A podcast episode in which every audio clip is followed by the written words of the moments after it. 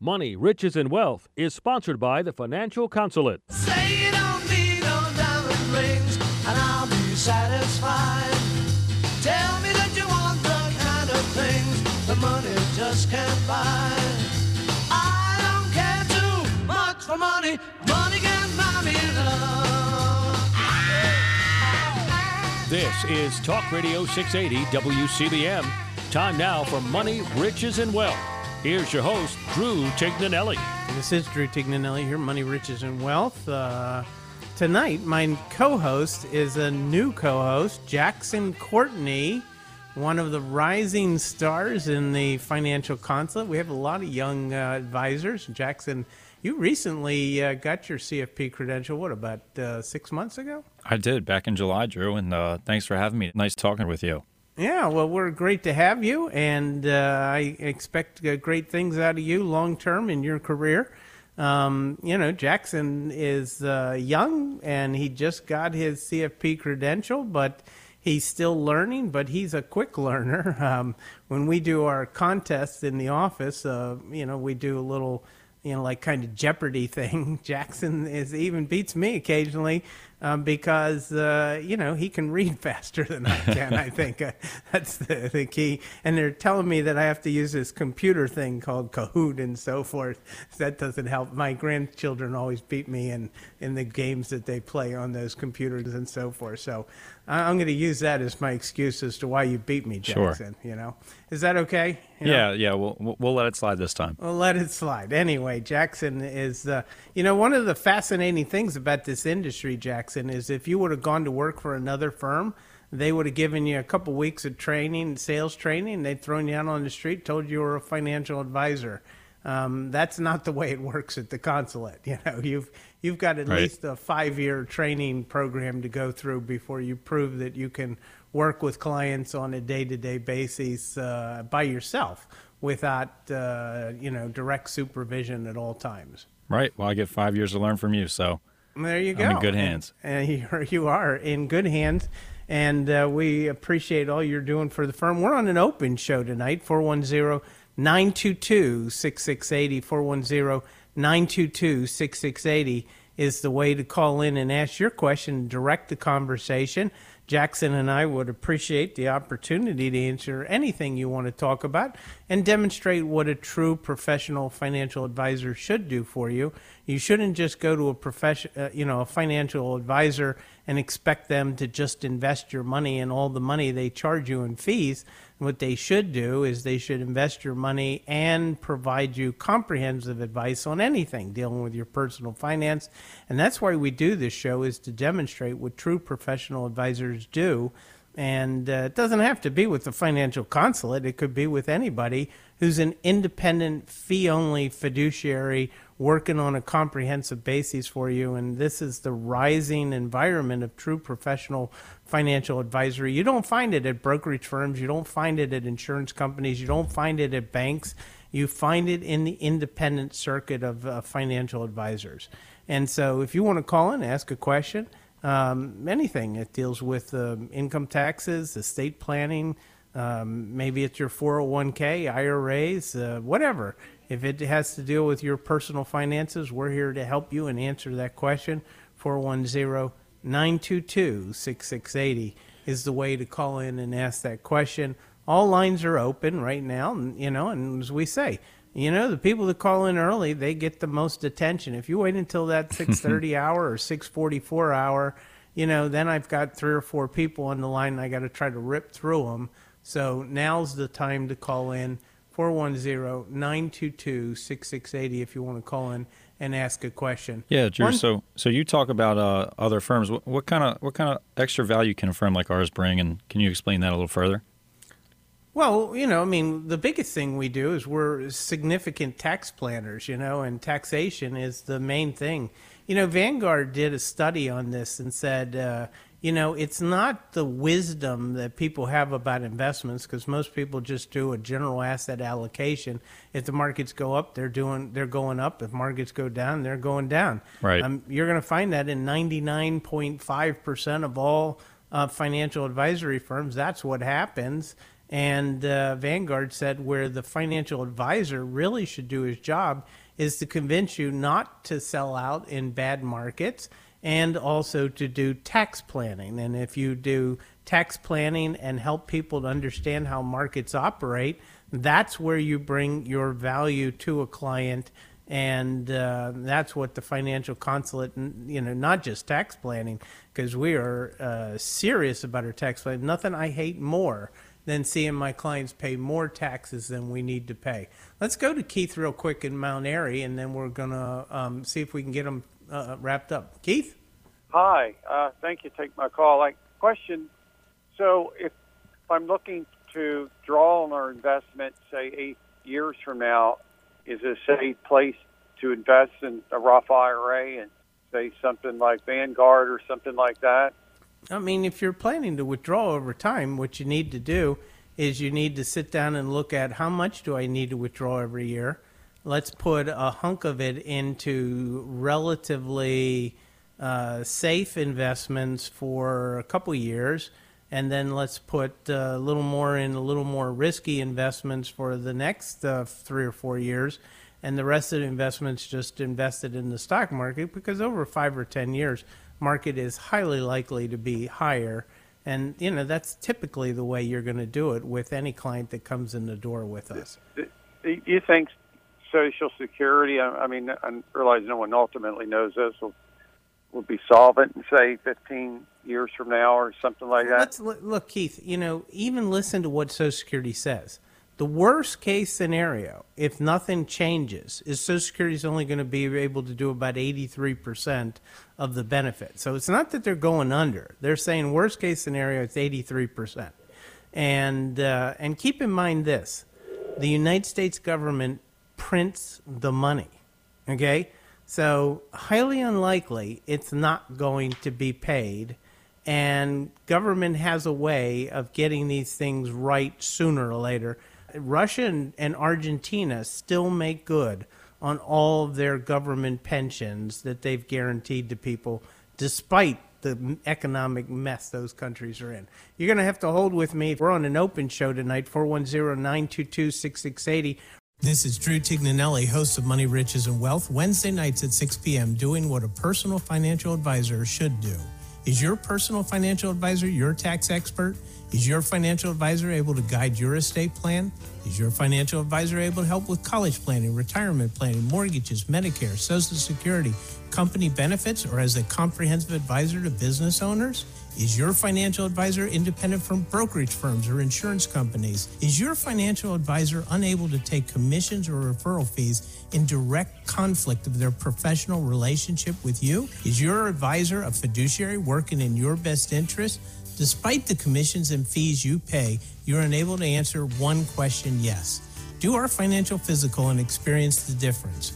We are so confident that the financial physical is unconditionally guaranteed. To learn more, call 410-823-SAVE, 410-823-SAVE, or financialphysical.com.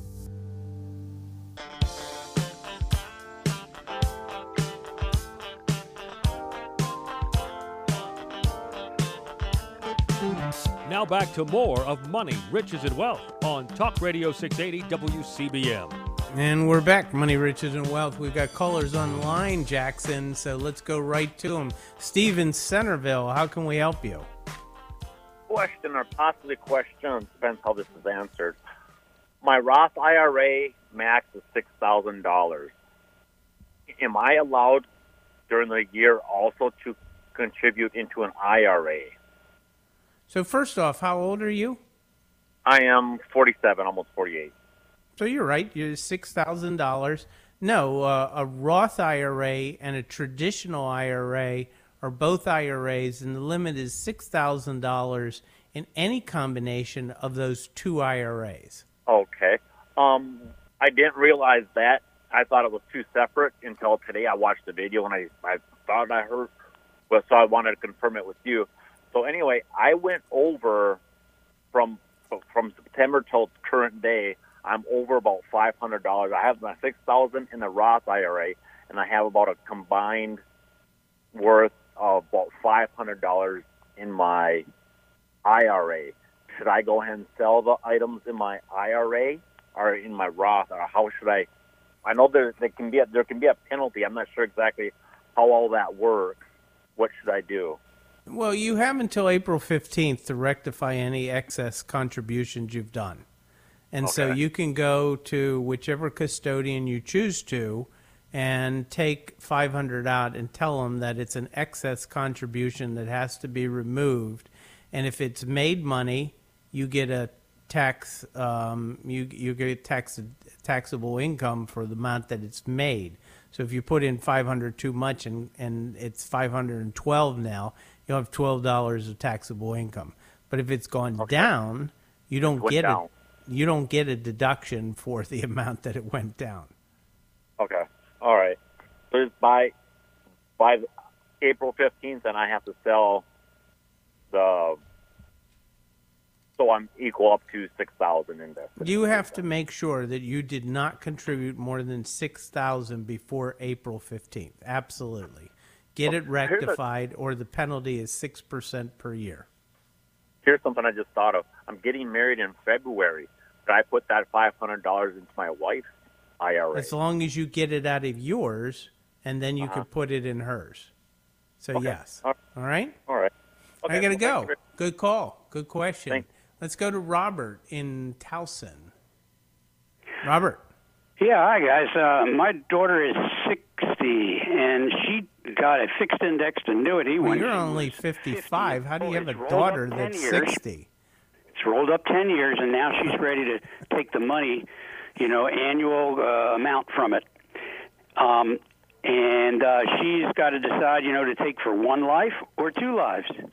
Now, so here's the question: if she takes for two lives, and she and her husband, they're not on the best terms right now, and suppose they get divorced in three years, and then she's taking this for two lives what happens down the road? Does that money still go to the two of their lives, even if they're no longer married? So no, it it, it really depends. Um, you know what you're asking is kind of a complicated question because what you're talking about is one of those annuities with guaranteed life income withdrawals, is what I'm assuming. Well, yes, that's right. w- what you're talking about. I had to imply some things there Thank to you. put it all together.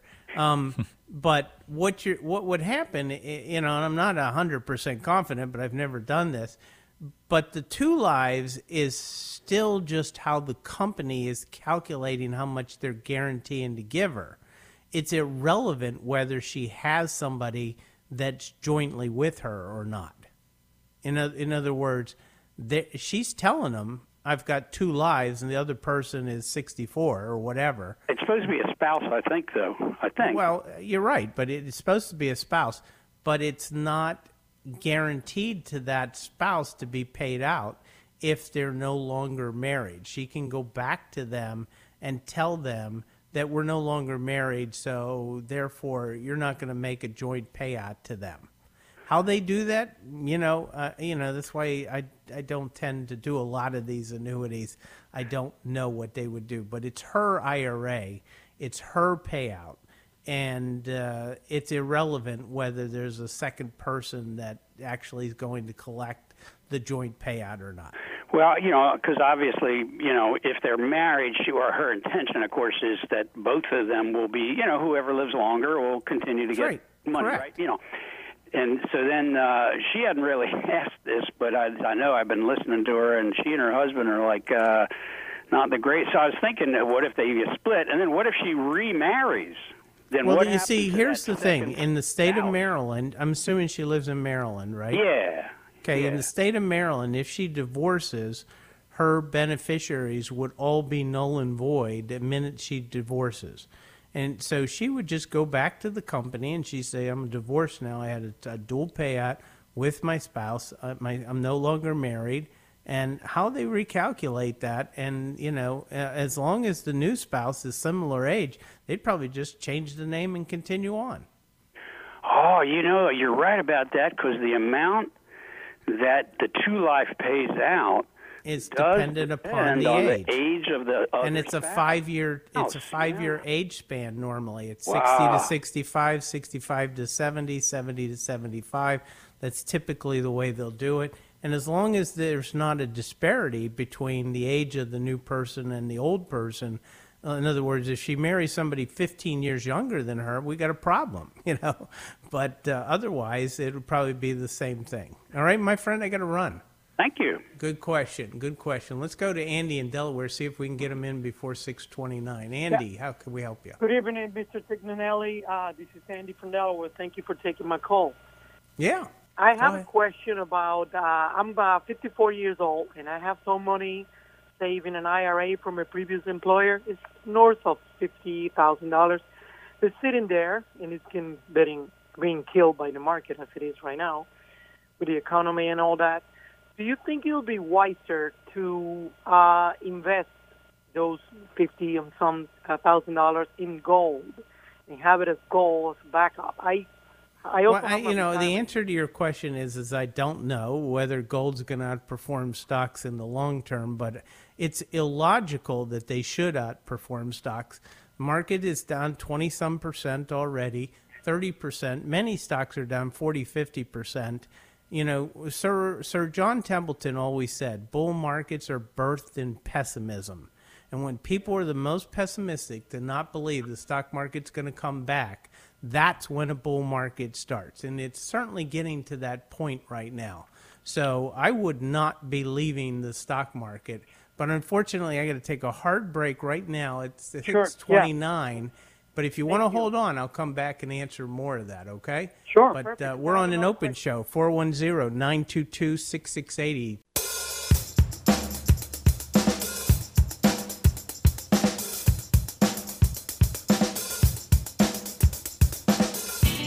Back to more of Money, Riches, and Wealth on Talk Radio 680 WCBM. And we're back, Money, Riches, and Wealth. We're on an open show here with my good friend Jackson Courtney, who's a rising star at the uh, Financial Consulate.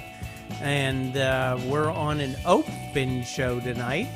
So Jackson and I are here to answer your questions 410 922 6680. 410 922 6680. If you want to call in and ask a question, and we can deal with anything you want to discuss, uh, personal finance.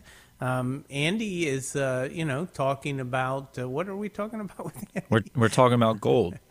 Oh yeah, gold, and why I wouldn't uh, put my hopes in gold and so forth. But um, you know, we're, we're gonna we're gonna address that. And uh, if you want to call and ask a different question, 410-922-6680 to call in, and lines are open. Other than Andy, there's nobody else online. So we're gonna go back to Andy and finish up with his question. Uh, Andy, are you still there? Yeah, thank you. I'm here. So one thing I have to say, Andy, is you say Mr. Tignanelli very well. Oh, okay. You know, you said that very well. Because some people try to, you know, figure it out and they just don't. You should just pr- pronounce it phonetically. Tignanelli. It's very, very Yeah, straightforward. yeah. No, it's uh, I'm uh, I'm uh, originally from Cuba, so Spanish is my first language. oh, And I love Italian. I, I'm learning Italian too, so that, Wow. that, that goes together. That's very cool. So, so you know, gold, in my opinion, if you think about it, Andy, gold is strictly a supply and demand critter. Okay. Right. What What is the demand for gold, and what is the supply for supply of gold? Now, if you think about it, gold is mined uh, pretty abundantly throughout the earth. Okay. Um, now it, it gets more and more difficult, especially with environmentalists to uh, do new gold mines and so forth. So that, that helps to limit the supply some. But the demand for gold is predominantly the jewelry industry and for people who want to buy it as a alternate currency like central banks buy a lot of gold and the jewelry industry buys a lot of gold for the, the you know the uh, you know for making jewelry and so forth Yeah. so you have to li- think about that supply and demand. Now, the way that I always think about gold from my point of view is if I felt the dollar was collapsing and was going into the abyss, I would want to own gold. So if I if I was a financial advisor in uh, Argentina, I would be making sure that all my clients had large amounts of gold or US dollars or euros or something like that that would keep their value as their currency continues to plummet because they have horrible economic policy. You know, United States is still the reserve currency, whether you like it or not, uh, and what the United States does. You know, the United States is still the reserve currency. So you're not going to be running from the U.S. dollar at this moment in time, thinking that gold's going to be this great hedge and make an incredible amount of money. And gold's not a hedge against inflation. I don't know where everybody came up with that. Somebody said it very well in an article I read. They said that gold over maybe 50 years will prove to be equivalent to the rate of inflation, but on a decade by decade basis, there's no assurance it'll have any hedge against inflation. And they're absolutely right if you look at the history of gold.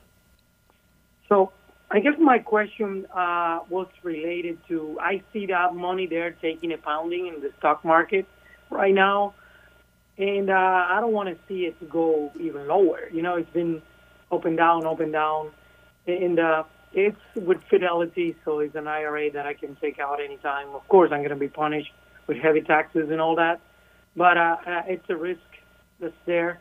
Uh, so I really not not that I don't need it, uh, but uh, not But using that money You heard now. you heard what I said earlier, Andy. Vanguard Sure. said that the benefit of a great financial advisor is to help their client not make mistakes like you're talking about making. In other Okay. words, you're getting upset because you see the downturn in the thing and Yeah. you're thinking that there is no hope for tomorrow. And the mm-hmm. minute you sell out, or six months after you sell out, somewhere in the not too distant future, all of a sudden the stock market is going to take off. You're not going to understand why it's taken off, but then you're going to wake up a year or two or three from now after you sold out of the market and you're going to be owning gold and it might be at $1,300 an ounce for all I know. And you're going to watch the market at maybe $6,000 on the S&P and you're going to you're going to think, you know, how could I have made that that decision? Like I said, Sir John Yeah. Templeton says people um, bull markets are started in the darkest period. No, I, this I, I this is pretty dark advice. right now. I appreciate your advice. And uh, uh, aren't you concerned with inflation and the uh, out of control printing of the money right now? No, because the United States has been out of control printing money for years. You know, Right, I mean, go back to World War II. In World War II, the United States printed so much money Mm-hmm. through the Great Depression and World War II, they were they were uh, up to I think it was something like 145 percent of GDP after World War II. I, I do agree that sooner or later the politicians are going to make a major error in continuing Yeah. to spend, spend, spend. But you know, Japan right now trades at 220 to GDP. Their debt to GDP is 220 percent of GDP. We're we're we're we're not even 50 percent of that right now. But Yeah. you know, uh, Japan still seems to be uh, holding holding their own. And as Sure. long as we're not borrowing huge amounts of money from foreign countries, we borrow about Right. seven seven trillion of our thirty trillion is coming from foreign countries. Seven trillion is a lot of money, but It is. it isn't. It isn't so much that the United States can't handle it if they need Right. to. And Yeah. and countries aren't going to walk away from the U.S. because we're the reserve currency right no, now. No, of course. So Yeah, um, keep in mind this. Here's economy. I get it.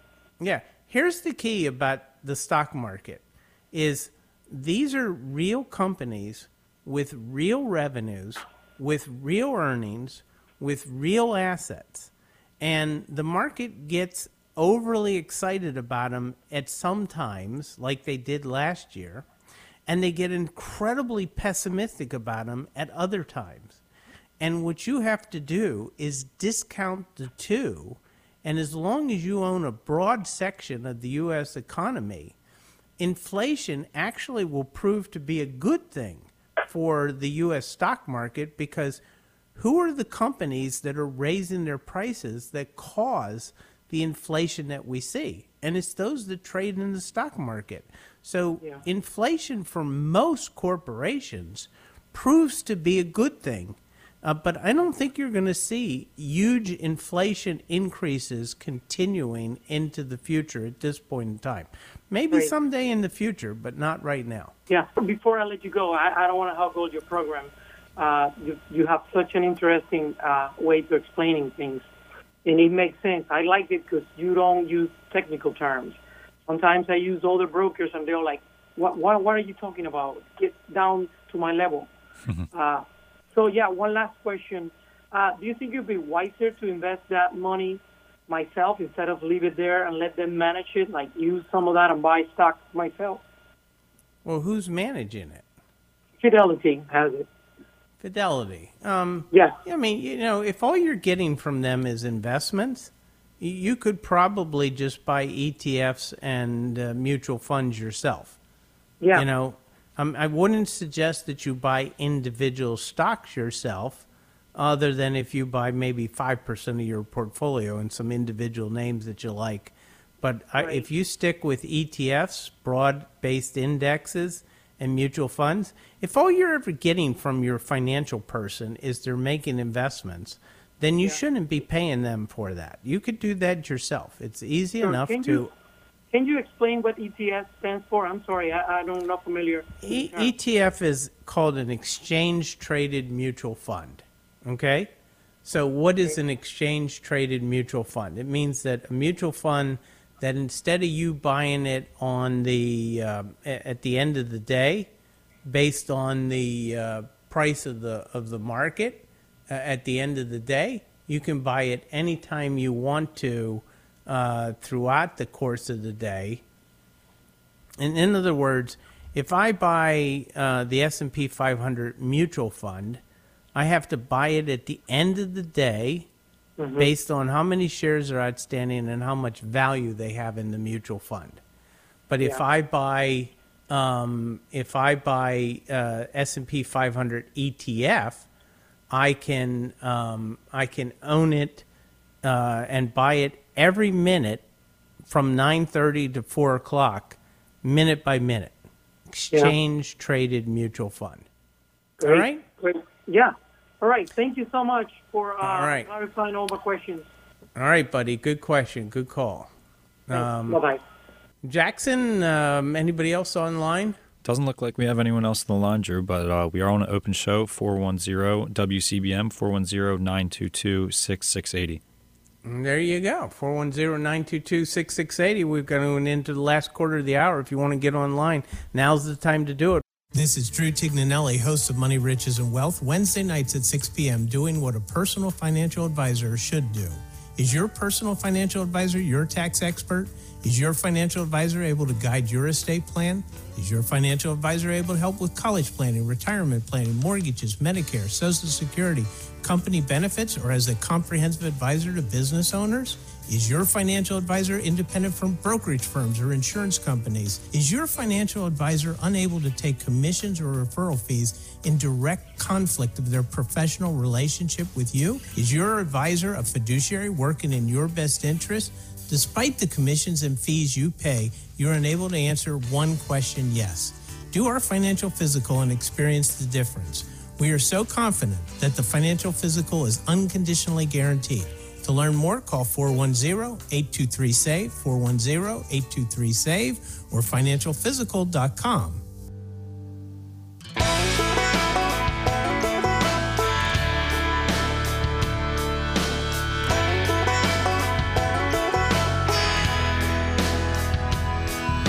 Now back to more of Money, Riches, and Wealth on Talk Radio 680 WCBM. All right, we're back. Money, Riches, and Wealth. I'm here with Jackson Courtney, young uh, uh, young advisor coming up in the ranks of the financial consulate. I think Jackson will be a great uh, co-host uh, quite often, as often as he wants to be, and uh, quick learner. That's what I really appreciate about him. Um, but one thing I want to talk about before we go to our callers, Jackson, is I want to warn our listeners. You know, uh, politics and political propaganda is impacting too many people's thought process about economics and investments.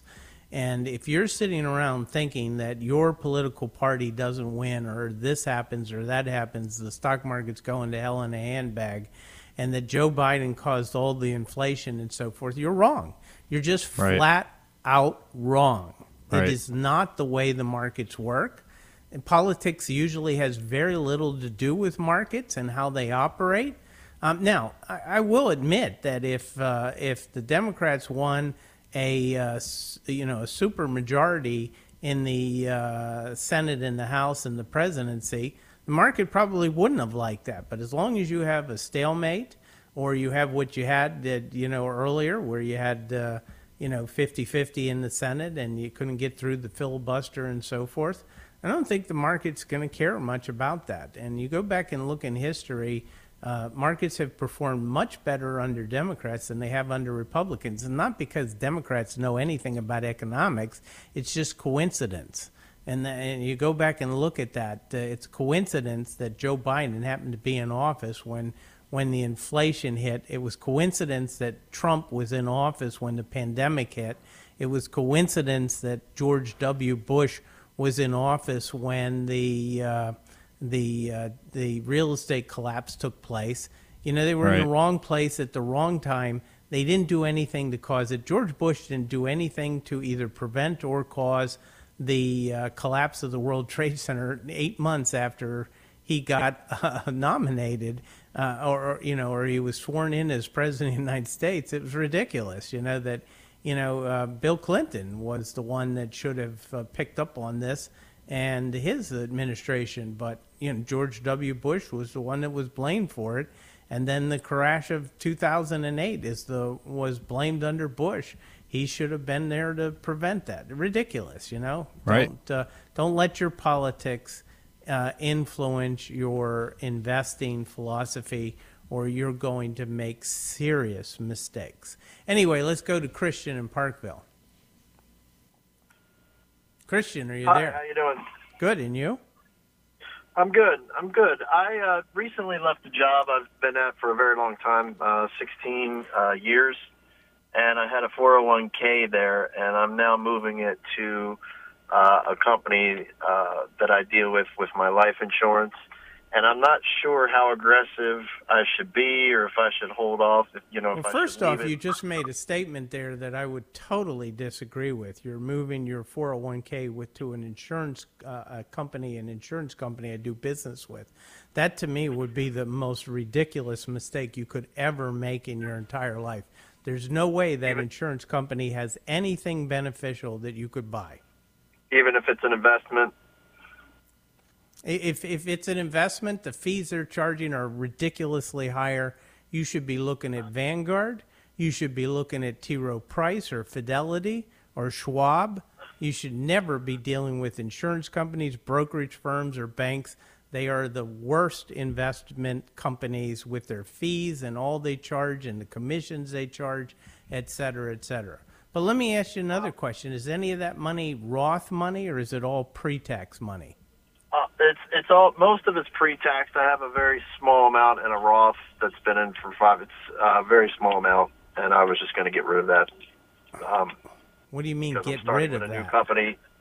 Yeah, I'm just going to get rid of. It. It's such a small amount; it's insignificant. And I'm starting with another company, and I'm going to do a Roth with that company, and privately invest my 401k. My. Well, I would disagree with that. So what I would do is any Roth money you have with an old 401k goes to a Roth IRA. Any pre-tax money you have with an old Roth 401k, uh, old an old 401k pre-tax should go to the new company pre-tax. And you know, you might think that this new whatever the insurance people are telling you or whatever it is they're telling you, there's you're you're going to probably do better just letting it sit in your 401k in your new company. Now, I, I hate to be the bearer of telling you that what you're doing is wrong. I'm I'm being very honest, and I want to protect you from making a mistake because I'll bet you anything If you've got $100,000, you move into that insurance company, that agent's going to make probably five to $10,000 in commissions taking that money Wow. from you. Now, and you think you're going to recover that as compared to just moving it to your 401k? I, I just don't see how that's going to happen, my friend. I'm not sure if I could just keep my 401k where it is, and I don't, you know, now that I'm not employed with that company. You can. They don't. They have nothing to do with the 401k once the money goes there, other than they pay the administrative fees. But you should move the money in a direct rollover to the new 401k company you're going to, to the company you're going to, so that that way you can borrow the money if you need to. Um, you know, if you- can do a, a an in-service, you can do a loan from a 401k of an employer you work with. But I have to run. Right. Uh, it's a great question. Okay. Um, you Does know, your firm handle something like that? Is that something I can private? I just don't want to do it through a company anymore. I just don't feel they're in my best interest. I would rather well, have. I, I would disagree. If you talk to us, we're going to tell you to leave it with the new company you're with. And they are in your best interest. They have a fiduciary responsibility to be in your best interest. Um, I don't know which companies you're dealing with, but I, I would doubt seriously that that's a correct statement. More than the insurance company, they're going to hurt you. Anyway, let's go to Hal Okay, in. Wisconsin. Hal, how can we help you? I got a question about my brother. He's going to take his Social Security when he's 62, Yep. so he gets a reduced rate. And his wife is, well, be 65 then. She's going to take it at a full retirement age. If Okay. he applies, or do they deem him? If he gets her half is bet higher than that, do they deem him? Does he have to? So the way it works is like this. So your brother applies at 62, okay? And he gets his benefit. And then your his spouse goes in at full retirement age, let's call that 67, and she goes in and claims her benefit and he can go back in with her and say recalculate my 50% of her benefit compared to 100% of my benefit and whichever is higher, I'm going to get. But it gets a little complicated because he already took some of his benefit at a discount. That portion of 50% of hers will also still be discounted. So he's not going to just get flat 50% of hers. He's going to get 50% of hers based on how much his has already been discounted compared to hers, et cetera. It's I- very di- Okay. it's hard for me to Well- explain. I told, well, yeah, I kind of told him that, but he'll only be 64 then. Does he get a reduction off that, off hers then again? Does he have? Well, to his, his the portion that he is already dis. Let's say his total. Um, um, let's say like a thousand. let's say his full retirement age benefit was a thousand, but it was discounted down to seven seven hundred. But half of his wife is twelve hundred. Okay, two hundred dollars is all the extra he's going to get. The discounted portion of a thousand down to seven hundred will always be discounted down to seven hundred. But All right. I don't know if I explained that, but that's about the best I can do. Unfortunately, Ira, John, and John, I didn't get to answer your questions. I would have liked to, but right now I'm at the end of our show. Jackson, great being with you. This is Drew Tignanelli saying God bless. Thanks for having me, Drew. Show them the way you feel. Things are gonna be much better.